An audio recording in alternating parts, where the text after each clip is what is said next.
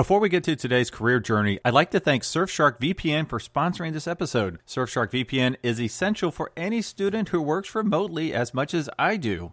If you don't want prying eyes while you're enjoying a horchata almond milk frappuccino at your local Starbucks, then get Surfshark VPN today. You'll be able to surf social media and stream your favorite content stress free, knowing Surfshark has you and your data covered. The average person spends six to eight hours online daily, so privacy is really important. Surfshark VPN encrypts all internet traffic to and from your computer and provides the level of privacy all students and parents desire. Surfshark VPN also blocks pesky ads, I hate those, trackers, malware, and shady people from getting your private data. And the best part about Surfshark is they allow me to access my streaming content anywhere in the world. I can enjoy The Tick in Tunisia, Monk in Malaysia, and The Big Bang Theory in Bangkok. Just for our listeners, you can try Surfshark VPN today with 83% off and a free month. Just use promo code Learn from Others to sign up. Keep yourself safe with Surfshark today. This is Learn from Others, where we interview a cross section of successful individuals so you can learn from their experiences, achievements, and even their mistakes. We ask four questions that will educate and inspire. Greg Stanley will be your guide as we join our guest on a journey from adolescent daydreaming to success in today's world. Join us on this adventure as we learn from others together. Well, welcome to Learn from Others, where we help others succeed by sharing success. I'm very excited to introduce our special guest today, Tom Burton. Tom, how are you doing today? I'm doing well. Thanks so much for having me. Yeah, no, I really appreciate it. Well, before you tell us what you're actually doing today, if you would, could you tell me what did you want to be when you grew up? Well, it's funny. Early on, I wanted to be, I wanted to work in the park system. So, uh, not necessarily a park ranger, but like a naturalist initially. But then I fell in love with basketball so like many of my friends, I wanted to play in the NBA, which for those listening, you haven't heard of Tom Burton, the basketball player, for a reason. Right. Okay. So why is that? Are you not tall enough or not skilled enough? Or a little bit of both? well, well, I don't know. It, you know, I, it, it's it's funny. At one point, I certainly felt I was both. Uh, but um, you know, the nice thing with sports, a lot of times that you know you have that awakening where you just kind of realize that um, you just didn't have it. So I worked really hard, and, and I'll talk about that in a little bit because I think it's a great message. But ultimately, I just didn't have what it took to to make it to the NBA. So, which is okay, which is okay. That'd be pretty interesting to hear that story because I've had some NFL athletes, and one of my previous guests was an NFL athlete for like three months and then got injured and had to have a backup plan. So, yeah, that's uh, interesting when you kind of got to make a big career change like that. Well, tell us. You said you're not a uh, professional basketball player. So, what are you today? What is your day job? I am a school superintendent at Princeton City Schools, and uh, very proud uh, to to be so. And um, I love I love what I do each and every day. Very challenging for sure. And uh, Princeton is actually the most diverse school district in the state of Ohio, and we have about 6,500 students, and we're located just outside of Cincinnati. Okay.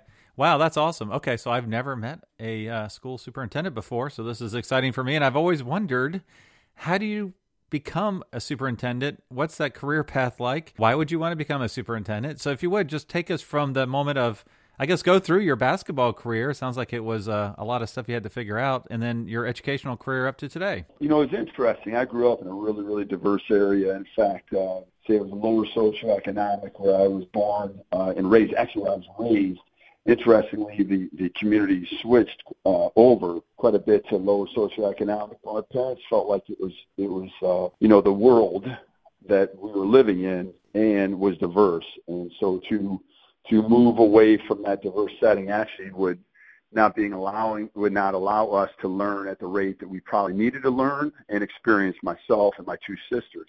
So uh, ultimately, in that beautiful environment, loved it each and every day. Uh, sports is really, really big.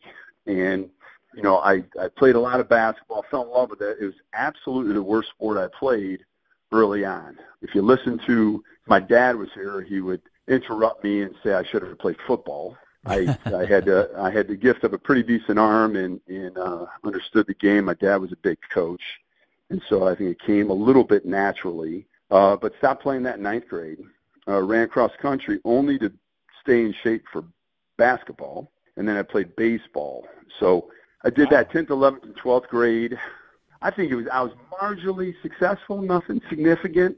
Uh, but loved basketball. I did one drill every single day from sixth grade on and through my college playing days. And uh, it was one shooting drill, and I did it over and over and over again. And for those people that would, you know, play basketball with me, whether it was college or, or outside of college, would probably, and respectfully, they would probably say I was a pretty good shooter and that's because I did this one drill over and over ad nauseum. And that's, I think, the message that, you know, I've talked to, to multiple people before about like failed dreams. So my dream was to play in the NBA, and I did this drill over and over. I played in these leagues and played, you know, eh, junior college, and I was at Texas Tech for a little bit, and then finished at Slippery Rock University Division two school in Pennsylvania, but never really did anything anywhere. But still loved it and worked hard every day. Now, I didn't make it, didn't play in the NBA, but ultimately the message or the, the kind of takeaway for me was I learned like dedication. I learned perseverance.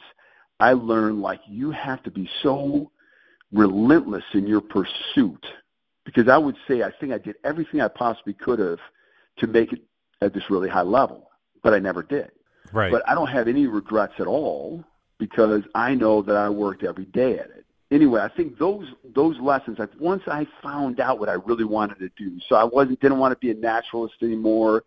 Fell in love with teaching and coaching, and and I did that. I started a, uh, a very small parochial school in Willoughby, Ohio, and I was coaching at the time too, volleyball as well as basketball, and then so I did that for a little bit. Went to Mexico, lived down there, ran the sports program, played some basketball down there, had some good opportunities down there came back home, taught and coached at a college for three years, and then went back to my middle level alma mater, Monticello Junior High, and that's when right. things really started to turn for me. The giving back to a community that gave so much to me was really critical. And so I did, I coached five sports, finished my master's, was really, really active in the community, and just knew that for me to really accomplish some of the goals and dreams that I had from an educational perspective, I needed to have that dogged pursuit, the relentless pursuit of of educational excellence, if you will. So I finished my master's, went back to school, got my administrative license through John Carroll, then ended up getting a job as an assistant principal, and I was there for three years, then moved to be a, a principal for three years. Had a great staff, worked hard, uh, great student body, um, had a lot of work to do, but uh, the staff was amazing, and we ended up posting great results and really kind of turned around a culture, which is wonderful. And then I went from there to be a middle school principal at another school district. And again, great staff, worked real hard, saw a lot of improvement, tremendous opportunities for students. And then went into be a director administrative services. And then from there, moved down to Cincinnati from Cleveland and uh, to be an associate superintendent. I was that for three years and now superintendent for the last two. Wow. Okay. So that's a quite a career trajectory you just laid out there. So if you would tell me, at what point did you decide you wanted to pursue teaching beyond athletics? And what was that? Sure. Like, what what made you say I want to become a principal? I want to keep on going. Like, was there a moment, or was it just you wanted to continue to improve yourself? Can you talk to that a little bit? Sure, I will. And you know what? I I'd be remiss if I didn't say that uh, during the time when I was an assistant principal, I went back to get my PhD, which I never did. But along the way, I got what's called an educational specialist degree along with my superintendent's license. I don't want anybody to think that all you needed was you know, any administrative degree to become a superintendent. So you need additional coursework beyond that. So that's what I did. Okay. But you know, it, it was interesting. I remember talking to uh, some of my colleagues at Monticello Middle School, and when I was there, you know, I just said I feel like I can do more, and they kind of laughed because you know I'm coaching five sports, I'm doing all this stuff, I'm on all, all these committees, but I think it was that being so busy and and and giving a lot to a lot of different committees and organizations. And you hear people say, boy, you would be great to go in administration. And so that kind of got me thinking, and that's why I did it initially. And feeling like I could do more and I could expand my kind of my circle of influence, if you will. Right. Right. So that's okay. why that's why I went into administration and and uh, did a lot. Have done a lot with uh, student leadership, and uh, have always loved being around the students. Uh, great kids, and uh, you know, I say there really aren't bad kids. There are great kids who make really bad decisions, uh, but by and large, been really blessed with a great student body. Right now, tell me what is your typical work week or work month like? Whichever one makes more sense for your job. Mm-hmm. So Princeton has one high school, well, actually two high schools. There's Innovation Center and a Princeton High School, a middle school, and eight elementary schools. So Okay. my my goal is to get every two weeks to get inside every building. And I would say that as an associate superintendent, I did it for sure.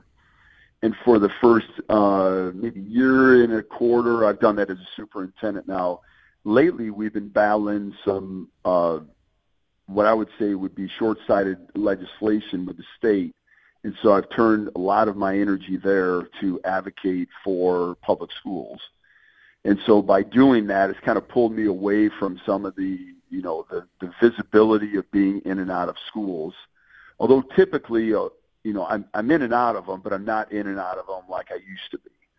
So Okay. a typical day, if you look at today, I was up actually working out about 5 o'clock, uh, finished working out, went to our rec center, started there at 6, did some other things at 5, went there at 6, and came back home, got ready, was in, in the office about 7.15, 7.30. Uh, I had, you know, a couple meetings early on, and then I had my administrative cabinet. From there, went to community organization, our Rotary Club, because we had a speech competition, which one of our students was in, and then went and did classroom visitations at one of the elementary schools. Taught for like five minutes with a class. The teachers were phenomenal where we're at right now, and so being able to, you know, they just kind of gave me the marker and just said go because they know, you know, I love the students, and so I helped teach a math class, and then came back had a meeting about some real estate, and then from there went to another elementary school and then took about 10 calls uh, between the elementary school and driving around the district. Uh, had, had a lot of lot of questions about about some funding issues and some other things going on right now. And then uh, after this podcast, I'll be back in the office till about 6:45, and then going to a concert tonight at seven. I'll be back home about 8:30, 9 o'clock.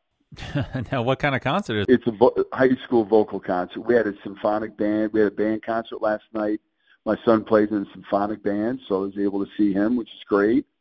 And uh, tonight will be the choir, and uh, we have great, unbelievable music program. In fact, we've, you know, really nationally recognized. Uh, year over year, we get uh, the best communities in music education. There's a lot of other awards that we receive, and uh, we have students playing all over the world, really. So it's a great program. Yeah, so it sounds like you are involved in every aspect. I mean, I heard involved in the programs, you're involved in funding, you're involved in the campuses, you're involved in the student body, you're involved in the community through the Rotary Club. Is that correct? I mean, you're kind of involved in a lot of different things to make sure it all works. Yes, and uh, I, try, I try to be. And uh, I'm a member of the member of the Kiwanis, and and um, you know, there's many other organizations that I'm involved in. But I would say, like, when people try to kind of synthesize the job of a superintendent down to maybe a sentence or two, uh, when people say, "Are you do you do all these things? Are you involved in, you know, on the list four or five, I just say yes. So it's Right. a very eclectic job, and it's it's quite frankly, sometimes it's manic, right? You have some of the greatest days you've ever had in your life as a superintendent, and then you've had some pretty bad days uh, when you're speaking at a funeral. Uh, unfortunately, I've spoken at three students' funerals, and so those are terrible parts of the job that you never want to have uh, any experience in at all. And uh, you know, at that point, you know, you're trying to help heal and bring people together, and just you know, be a source of of support for a community. So literally, probably no matter what you'd say, I probably had some type of experience with some I'd be very proud of, and others I would say I wish I never had that experience. Right, right. So it is quite a lot to keep track of and to be involved in, and I can see why you never have a dull day. Correct? well, I don't, I don't have a dull day, and you know it's you know just like today, the the young man spoke. He did such a great job. He talked with so, so much pride, and his his eyes lit up when he was talking about our music program, and he had to give you know kind of defend what he was talking about using the four-way test from Rotary, and it was I mean he did an amazing amazing job, and he there were four finalists, and he finished fourth. Right. And I tell you, the other three kids were amazing as well, and and deserved what they received. But talking to him after, the thing that made me so proud is that he was not upset. He was proud of what he did. His grandmother was proud. Tim Walker, who's one of our assistant principals, was there. Chrissy Grable, who's our guidance counselor for 11th grade, she was there. My associate, Dr. Mary Phillips, was there. Everybody said the same thing. We're just so proud of who the AJ White is, young man's name, just so proud of, of how he represented himself and how proud he was of Princeton. And so when you when you have those experiences and you watch a student so composed and just so pride, prideful of, of the school he goes to, you know, you can't you can't be you know any happier to you know be a leader in the district. Right. Right. Absolutely. Yeah, that's for sure. And I'm sure seeing students succeed in such a way really uh, makes you excited for the job and everybody that's involved in what's going on, right? Oh, for sure. And and you know it's funny because we have you know any superintendent will tell you you know they they they certainly have their days that aren't uh, aren't the best at all. But when you have a district that you know recently we were recognized as a top 20 school district in the country to watch in 2020 for our innovative practices and what we're doing. So that was great. It was awesome to talk about that experience. And, you know, we do that a lot because, you know, there could be something negative that happens. And quite right. frankly, there's so many positive things, so many more positive things than negative. As a reminder, you can check out all previous episodes at learnfromothers.org. And if you're an educator or a student, you can search for podcasts by career cluster. So, Tom, we learned what you wanted to be when you grew up, which was an NBA player. And that didn't happen, unfortunately, but we learned what you're doing today, which is a school superintendent. So, if you would, looking back on your career, what would you do differently? I did not maximize my learning in high school at all. Okay. At, I mean, literally at all. And I found myself in college being really behind the eight ball, especially when it comes to English. And the irony is that I had a column for several years in, in the largest middle level journal or magazine in the, in the world, and it was called Middle Ground at that point. And I had a revolving column, and it was great. It was called Mark of Leadership, and they allowed me to write on anything that I wanted to, and so I had a tremendous time doing it. But it was ironic because here I was, this person didn't maximize learning for sure, especially in English, Right. And then here I was, you know, having a column. And in fact, uh, later on, wrote a book with the same title name of the column called Mark of Leadership. So, you know, to get to that point, I think, you know, looking back, well, not I think, for sure looking back, I would have maximized my opportunities. I would have read a lot more. Although ultimately I wouldn't want to change where I am right now. And I think things happen for a reason. So I'm where I'm supposed to be. I love my job. I'm blessed. 33 years in education. Wow. Yeah, and I would agree. I was probably the same. I did not maximize myself in high school as well. I, I hit honor roll and stuff, but it, I could have done so much more if I had just applied myself a little bit more. So I have somewhat somewhat of the same regret looking back. So I can definitely share that with you. I don't even know if I knew what honor roll was when I was in high school. I, I think I barely oh. had a oh. two point and after that, after college or whatever, I very rarely saw anything other than an A. But you know, we're having to work doubly hard, and certainly harder than most of my peers in college, uh, to to earn the same type of grades, or, or you know, in some cases higher, maybe in some cases a little bit lower. But ultimately, uh, having to work that so much harder because of all this wasted opportunity. I would never want anybody to have to do that. That's for sure. Right, right. Now, let's talk to the student who would like to do what you do to become a superintendent. What advice would you give them? Is there a typical career path? Yeah, obviously, I think it's critical to be a teacher and have that experience. I would encourage anybody who wants to be a superintendent to stay in the classroom longer than what they think that they should. Uh, it's the most amazing profession there is. And while I love my job, it's hard to ever replace the experience that you have in a classroom. Uh, and that's so great. And then ultimately, uh, I went at Rush to get to the superintendency. At one point, I was trying to do that. I think I was really short-sighted by doing so. But, you know, being a teacher, being involved in lots of different committees and trying to get, gain an understanding from the teacher's perspective what administrators go through, and then move to be an assistant principal, principal, going to central office, and then ultimately, you know, as you matriculate through these different positions, I think you gain perspective that will serve you well as a superintendent. And then obviously right. there's a lot of education that happens too. Right. Yep. And you can learn from each of the different roles, gain that level of experience that, you know, when you're in the superintendent role, you can relate to all the folks you're dealing with uh, on a daily basis. So that's really great advice. Well, now, are there any projects you're working on that you would like to share? Well, you know, we're really, really proud of what we're doing with our career pathways because we're a comprehensive high school. So in Ohio, the career centers kind of take care of the jobs that, you know, maybe more HVAC.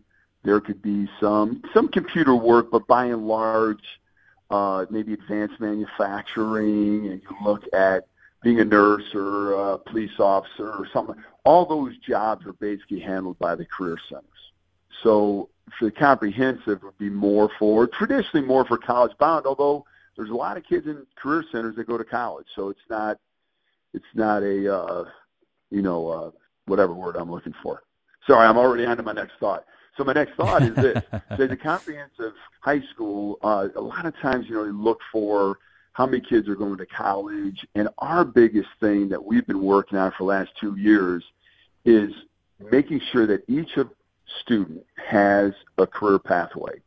So whether it's college or it's going directly into the military or career, we want to make sure that we're maximizing that opportunity for students. So we have over 425 business partners. We have our business partnership breakfasts are huge.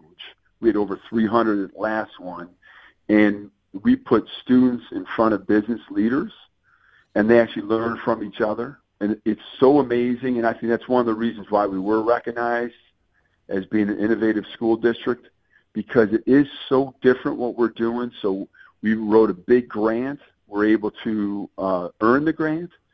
And by doing so, we've hired an amazing employee, Tanya Key, who's working with our career counselor at the high school, Andrea Burrows, and they work collectively to ensure that each of our students has a career pathway. So we have over 100 kids right now that are placed outside of the school that work during the school day, whether it's internship, job shadow, and irrespective of what the students are, what their pathway is, whether again, college or military or directly into the workforce, those students, we have a beautiful diversity of students that are out there and working and getting these authentic experiences. So we're really proud of that. And that's a big, it's a big component, big push for us. And uh, we also were able to uh, ensure that we have students that are entering the ninth grade next year that have an opportunity to earn an associate's degree before they even graduate from high school. So we're really excited about that as well, and many other things. But those are kind of the big ticket items, if you will, making sure that we have students that specifically have a pathway um, after they graduate. It seems so basic, but I, I assure you that there's not a lot of schools that can authentically say, we know the pathway that each of our graduates is on. And we've, right. we've assured that we know the college they're going to, we know the branch of military they're going to, and we know the work, the company, where they're going, and that's what we're doing this year. Wow, that's huge. Really mapping it out so that the students have a clear goal going forward for the education. That's really, really cool. What's the best way for our students to learn more about you or your school district? Well, if people follow Twitter, or if you if you have a Twitter account, you could go to at Viking Diff V-I-K-I-N-G-D-I-F-F, and that's Twitter. Our Instagram is at VikingDiff1. And if anybody would like to, if you had any questions, you could reach me at tburton, B-U-R-T-O-N, at vikingmail.org. I'd love to hear from you, or else you could direct message me on Twitter or Instagram. Love to continue the conversation. Awesome. Well, thank you so much for taking us on your career journey today, Tom. Well, thank you so much. I appreciate it. And as I always say, go Vikes. Thank you for listening to Learn from Others, where we help others succeed by sharing success. Where will our next adventure take us? Subscribe to find out. If you know of someone who has a cool career story or occupation, contact Greg through Instagram at Greg Stanley LFO. That's G R E G S T A N L E Y L F O. And we will see you soon as we learn from others together.